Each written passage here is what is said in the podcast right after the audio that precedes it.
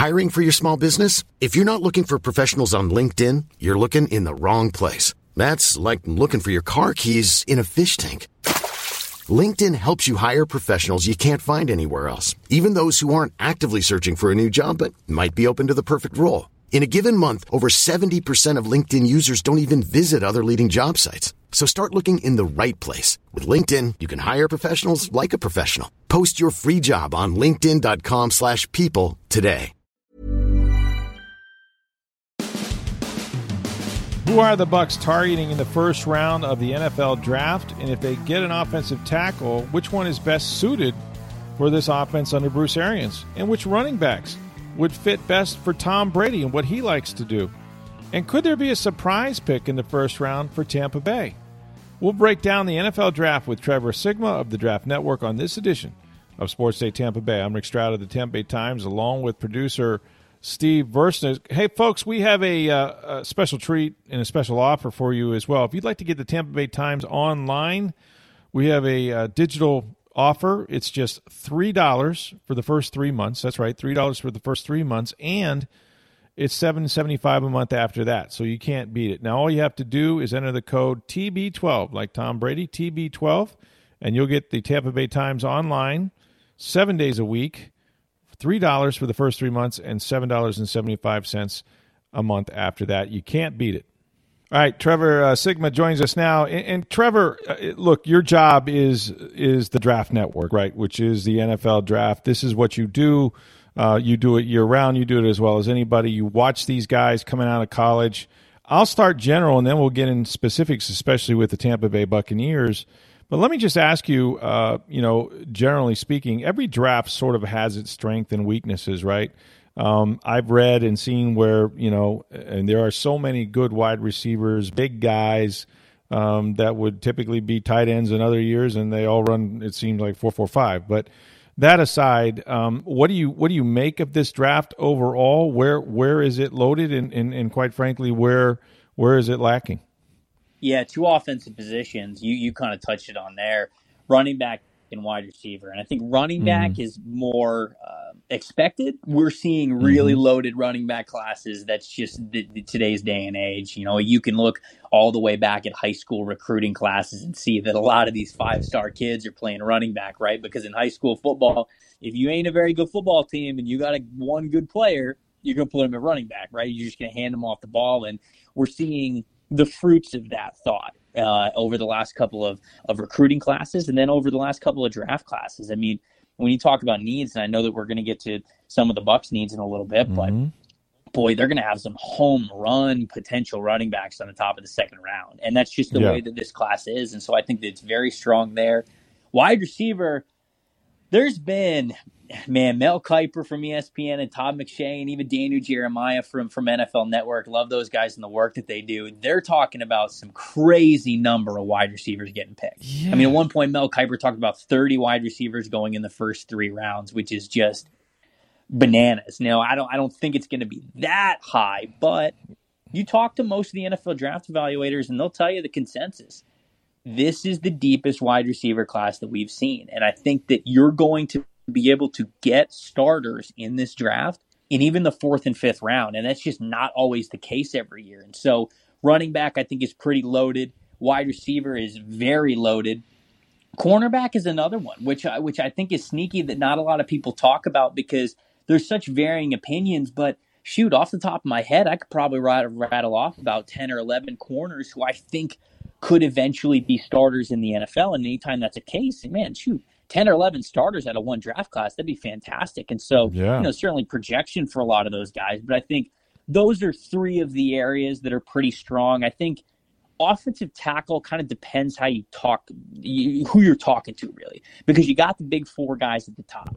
Um, then you got a handful of guys after that. And if you really believe in them, then in that case, shoot, we're looking at one and two rounds of a very coveted position having a lot of guys go and a lot of players that could help a lot of teams. And so I'd probably say that in terms of strength of the class, wide receiver, running back, offensive tackle to a degree, and then corner. Those are the four areas where they would be the strongest. Where they're the weakest, interior offensive line. If you need an interior O line, you better get one at the top of the second round, or you're not going to get a starting one. You're just not. You might mm. get a mm. depth piece, but probably not a player that's going to help you out much.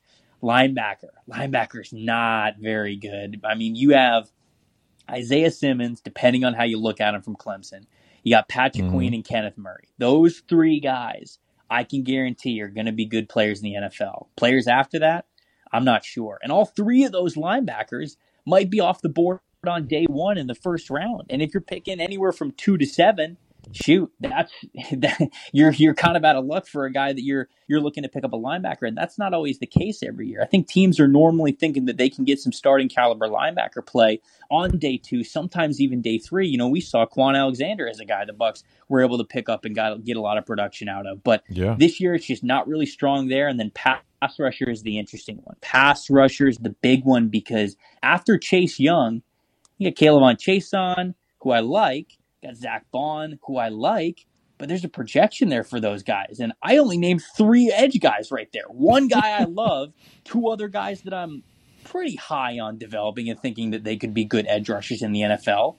And then I don't know. Then it's a big basket. I don't know how these guys are really going to turn out. And the reason why that's so interesting is because the NFL prioritizes edge rushers always, no matter what. And so you're going to see teams take chances on a lot of these edge rusher guys maybe before they should. And so that's going to tell the tale of this draft class how these edge rushers go, but that's probably how I see the top to bottom of these classes. Position aside, the best player in this draft is Chase Young, yes? Yeah, yeah, I think it's, it's it's so hard to argue that Chase Young wouldn't be the top guy. I mean, he just does everything so well. You could play him in a three four, you could play him in a four three, hand up, hand down wins with speed, wins with power, has crazy flexibility. Handwork is so great. And man, this guy's got counter moves for days. His repertoire of what he can go to for pass rush moves and counters to get off the guys has just been phenomenal. It's it's it's hard to picture a player better than Young. Even the Washington Redskins won't screw this up. Yeah, you've got to think that even the Washington Redskins, um, you you hope that uh, if you're a Redskins fan, you hope that because Ron Rivera is there right now and he's yes. such a respected and experienced head coach, he can even look at Dan Snyder and be like, "All right, well, slow down on that idea because it's dumb." Um, and you, yeah, I, I don't think that they're going to screw this up when it comes to the number two overall pick because I've been told that that Ron Rivera sees Chase Young as a Julius Peppers kind of a guy. Absolutely, he knows yeah. he knows firsthand the effect that a guy like Julius Peppers can have on a franchise. Yeah, sure does. Well, the one position you didn't discuss is quarterback, and uh, that starts, of course, with the the first pick. I would assume that the Bengals will make this choice, or maybe they trade it to the Miami Dolphins or somebody else. Um, but you got Joe Burrow, you know, the LSU Tigers.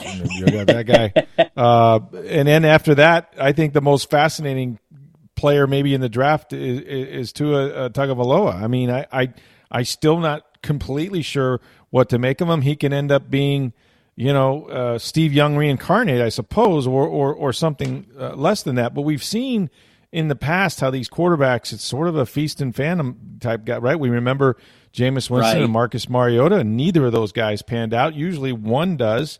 Um, how how good is Burrow? Is is is he uh, comparable to what other first overall picks have been at that position, or is he better? He clearly, Trevor, had the best college season of a quarterback I've ever seen.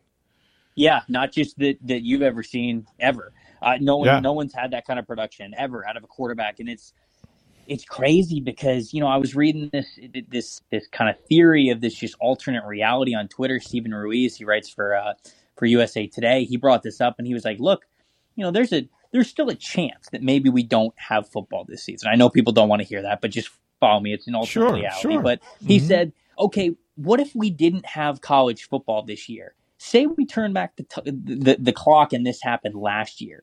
Joe mm. Burrow would be a day three pick." If he didn't mm. have this 2019 season. He'd be a day three pick. Nobody, yeah. nobody would take a flyer on this guy on any of the top three rounds because his drastic jump from one year was that good. But let me tell you, it was that good. There's not a single team in the NFL, we've read the reports, that does not have Joe Burrow going number one overall. When they do their mock draft simulations, when they do all their doomsday planning, uh, if that, what, how, all this kinds of stuff, Joe Burrow's number one. That's the set in stone. Miami's not going to trade up for him. They're not going to offer the Bengals what they want. And the Bengals probably, honestly, there's no way that they'd even listen because this is the guy that they need. And I think that he really is that good. And you and I talked about this before.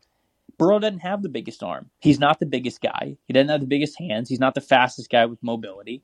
But what he does is he approaches the game better than anybody else in this class, without a doubt. His accuracy is deadly. It's assassin like the way that he was able to put these this football uh, on the hands of his receivers all season long. He knows how to prepare.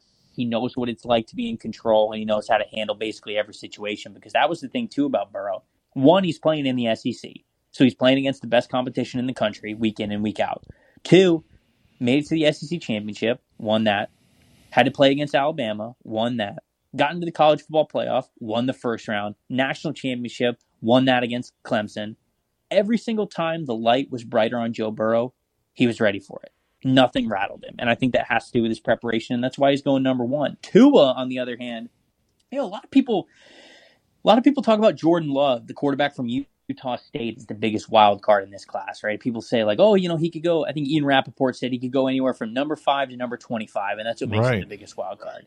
Biggest wild card is Tua because mm. I have no idea. I have absolutely no idea where he's mm. going to go. If you just judged him off his tape, he would go in top five. We wouldn't have this debate. Right. Some team would right. trade up for him. They would draft him in the top five. That would be sure. It. But people have talked about the injury history, the current injury he's going from, not being able to get medicals on him. Do they want to invest a top 10 pick? Because that's where it all boils down with Tua.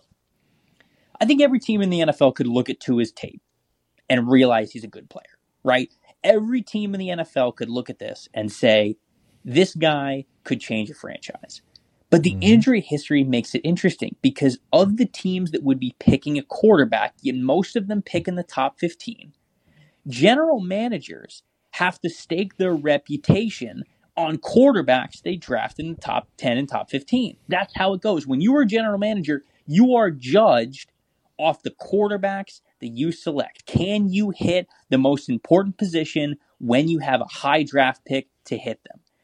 And these GMs are somewhat hesitant to stake their jobs and their reputations on a guy whose injuries they can't even confirm by getting him in the building for a top 30 visit because of the coronavirus pandemic. And I think that has a lot that goes into it with these GMs that might be scared of him.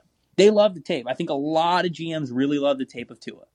But can you trust him without getting him in your building to confirm it with the injuries? That's the big deal with him. And I think that that's probably where we're at with both of those guys. The medical on him is definitely something you want to want to reinvestigate, even though they had to look at him uh, somewhat in the past. But um, because of the injury situation, could we see on draft day Thursday night? Could we see a guy like uh, Justin Herbert go ahead of Tua? I think so. I think that, that, there are a lot of teams that like Justin Herbert over Tua, and I think if nothing else, but because he's safer. I think Justin's got a great arm too. You know, I don't want to I don't want to knock Justin too much as a, as a prospect because outside of the guys who I think are going to go above him or who I would have ranked above him, Justin has some awesome throws. You know, when it comes to on platform stuff, I think that he play really well. But here's the thing about him, man, especially when you're looking at his stats and you're trying to convince yourself that he would be worth this pick or maybe even worth being picked over Tua.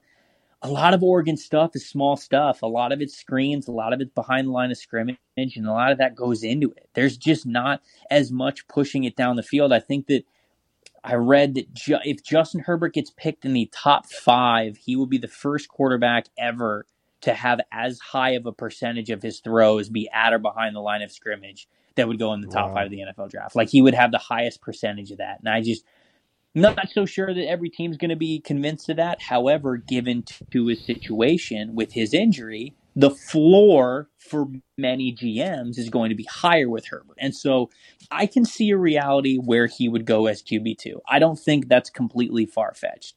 Not so sure it happens. Not so sure the reports are maybe as true as people are saying, where that many teams might believe that Herbert's better than Tua. But I do think that it's a possibility. So uh, with Jordan Love, who is kind of a wild card in this thing, depending on who you talk to or who's evaluated him last, just the the you know the the position itself, don't you think that that will push him probably higher than maybe some people would anticipate? Yeah, I think that I think Love's going to go top 15 when it's all said and done. I really do. Um, I, I don't know who it's going to go going to be that's end up selecting him. You know, could be as high as the Chargers at number six.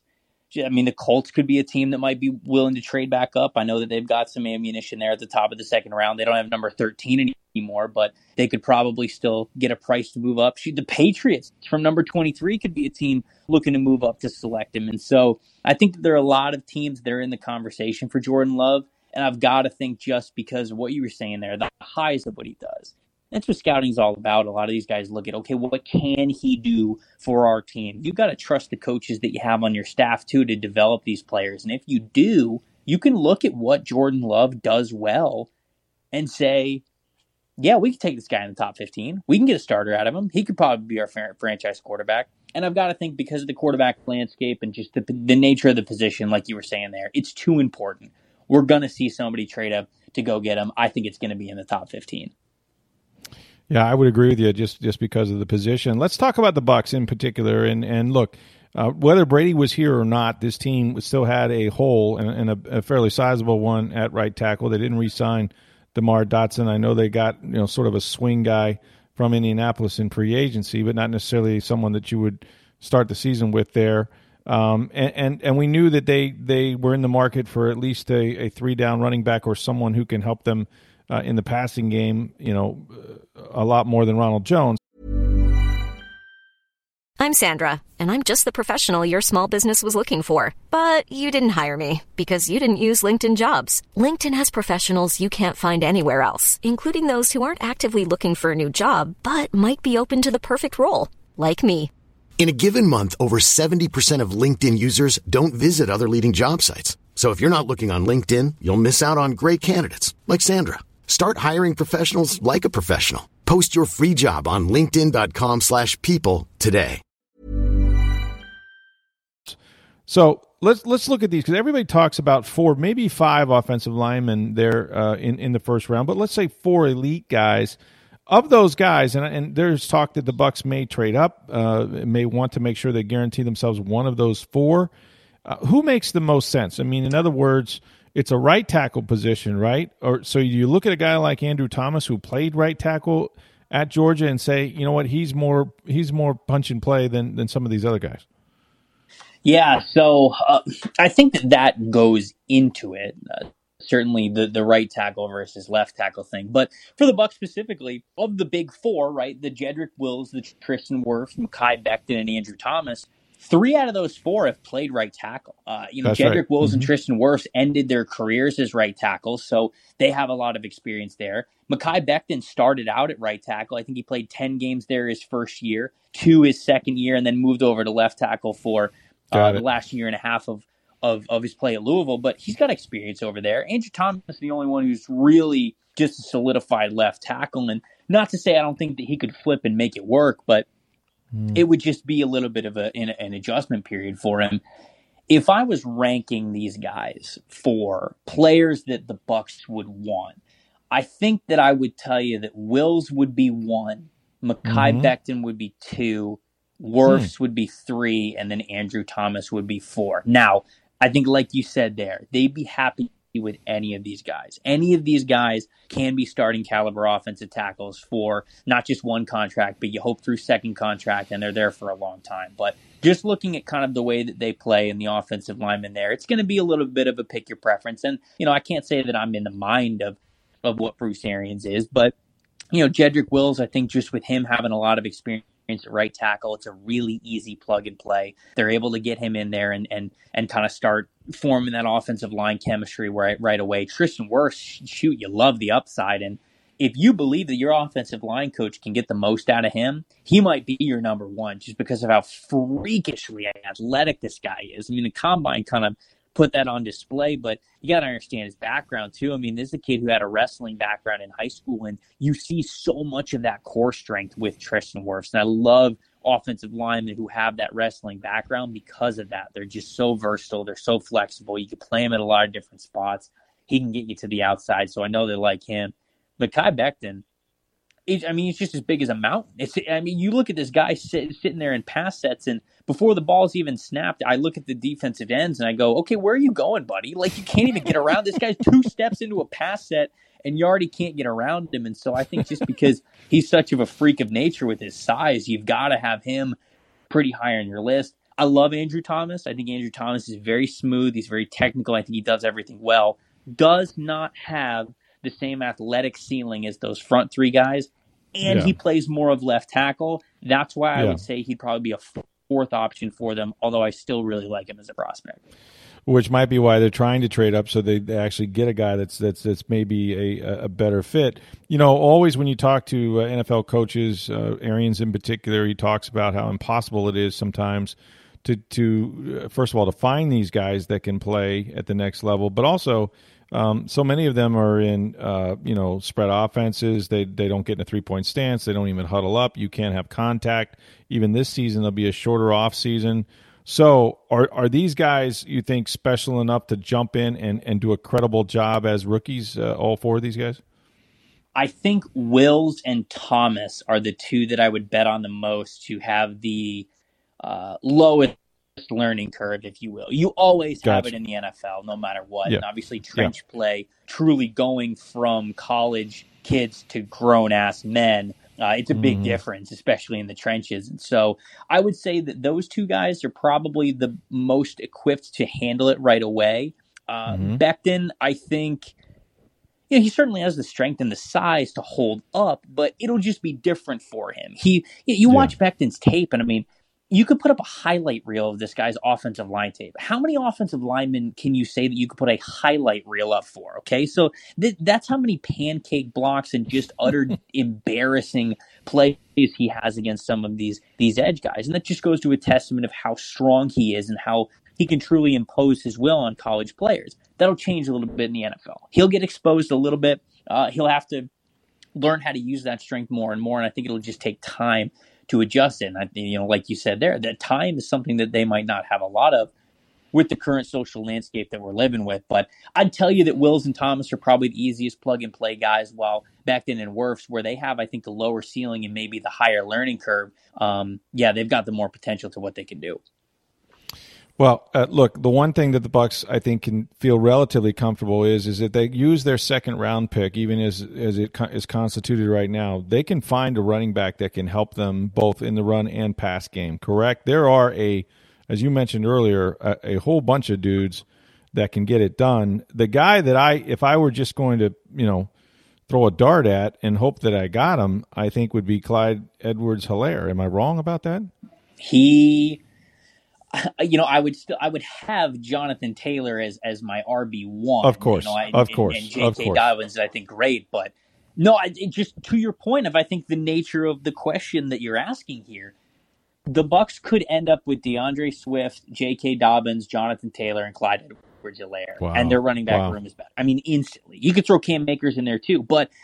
I think it's it's more realistic to think that Edwards-Helaire is the top target for this team because of what you watched him do for LSU last year. Uh, he was fantastic when he was catching passes out of the backfield. I think I thought he was very natural in that regard, and that's something that the Bucks need.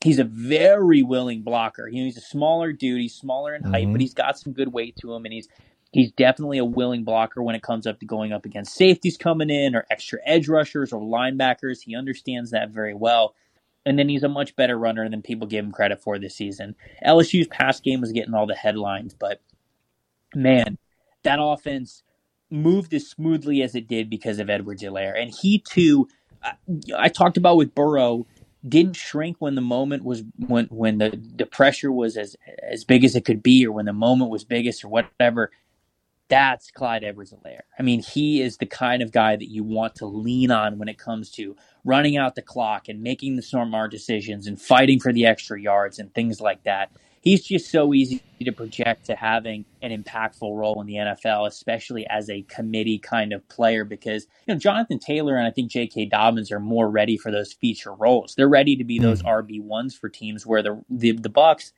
they believe in Ronald Jones a lot, and I do believe in them, and I do believe them when they say that. But when you look at what the Buck situation is right now, you can have faith in a guy, but you can't let your faith be blind. You have two right. years right now with Tom Brady. You better not let your blind faith or blissful faith in one of these players be a reason mm-hmm. why one of those years goes to waste. You have to make every move that you think you can to put the team in the best spot to be able to win football games. And I think that when it comes to complementary players, they're probably not going to find a better complementary player to what Ronald Jones does well, and then maybe even take an even a bigger role than what Ronald Jones is doing than Clyde Edwards-Helaire.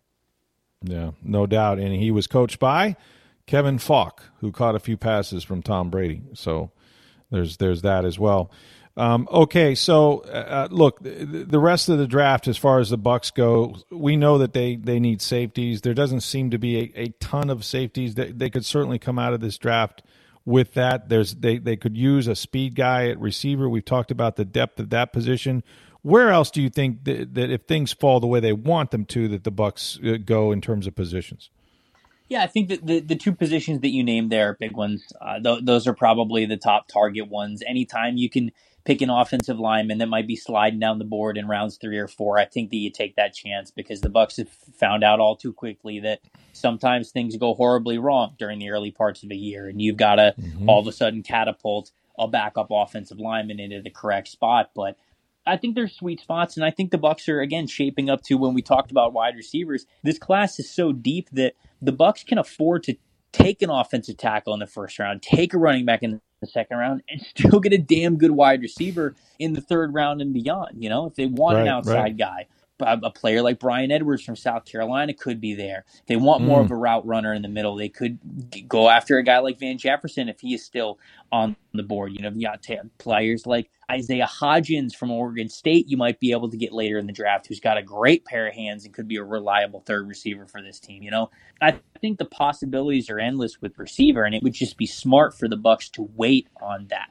at least until uh, the mid rounds, the third or fourth rounds, when they might be picking there think that makes the most sense. Safety, you're right. It's not a great safety class, and especially knowing that the Bucks aren't going to be picking one until probably those mid rounds. What I was saying there, maybe early day three. Two guys that I'd keep an eye on for them: uh, Terrell Burgess for Utah.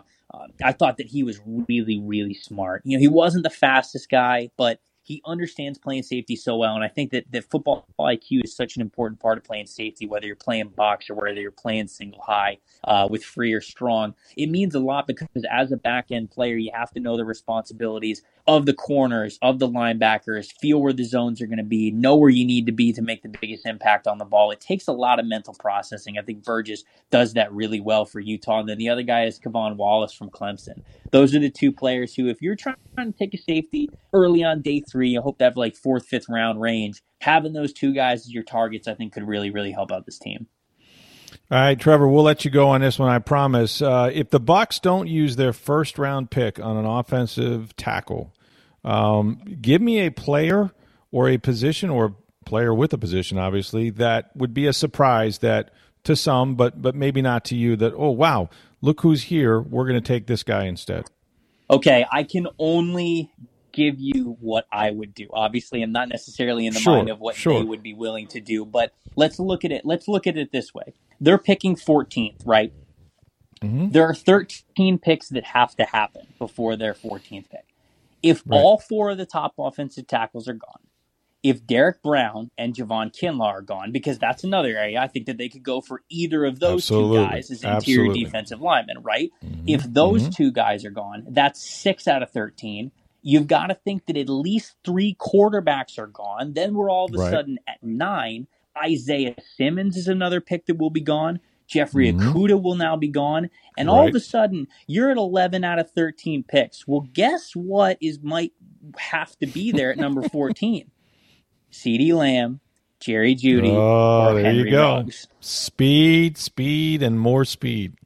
How do you like scoring 40 points a game? I think that would probably still feel great to a lot of Bucks fans, even if they don't pick up an offensive tackle. So love it. I've actually, Absolutely. I've actually been in. You know, I've done these mock draft scenarios, especially you know for for other outlets and for the Draft Network yeah. as well, where we're on the like that happens. I'll be picking for the yeah. Bucks, and all of those things are true. And when I do the math and I think about how there's only 13 spots in front of them, if they can't get an offensive lineman, and if and if neither Kinlaw or Brown are there, take one of the wide receivers, form the greatest wide receiver room that the world has ever seen, you know, and let Absolutely. Tom Brady do what he wants with it. And so I know that that's not ideal. I know that that's uh, they they they've kind of pigeonholed themselves into making sure they get an offensive tackle. But when it comes to the draft, we often focus on teams addressing weakness no matter what.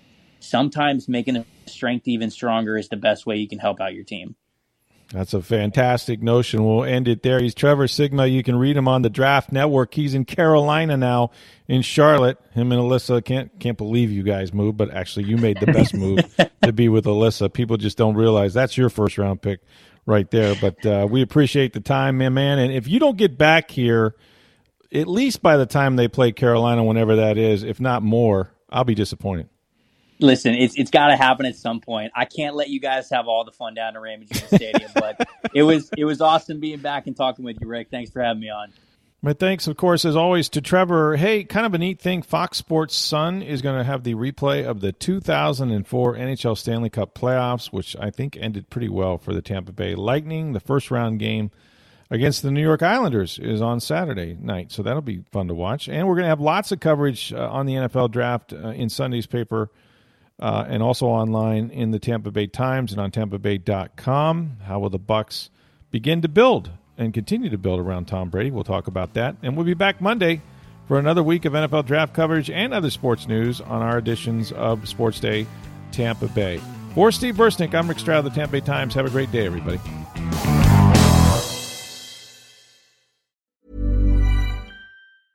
Mom deserves the best, and there's no better place to shop for Mother's Day than Whole Foods Market. They're your destination for unbeatable savings, from premium gifts to show-stopping flowers and irresistible desserts. Start by saving 33% with Prime on all body care and candles. Then get a 15-stem bunch of tulips for just $9.99 each with Prime. Round out Mom's menu with festive rosé, irresistible berry chantilly cake, and more special treats. Come celebrate Mother's Day at Whole Foods Market.